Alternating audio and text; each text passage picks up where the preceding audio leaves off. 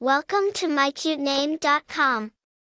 Raelle is a unique and interesting name that has its origins in the English language. The name has a variety of meanings, and its popularity has increased in recent years due to its association with popular culture. The name Raelle is thought to be a variation of the name Rachel, which is a Hebrew name that means ewe or female sheep.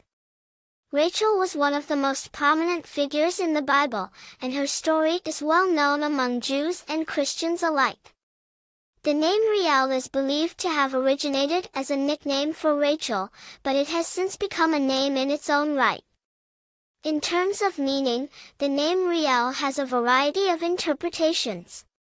Some sources suggest that it means Lamb of God or follower of God, while others suggest that it means courageous or brave. Still, others interpret the name as meaning one who heals or healing. Despite its relatively recent emergence as a name in its own right, Raelle has been associated with popular culture in recent years.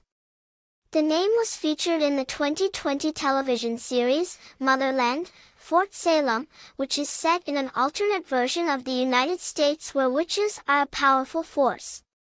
The main character of the show, Raelle Collar, is a powerful witch who is tasked with defending her country from its enemies.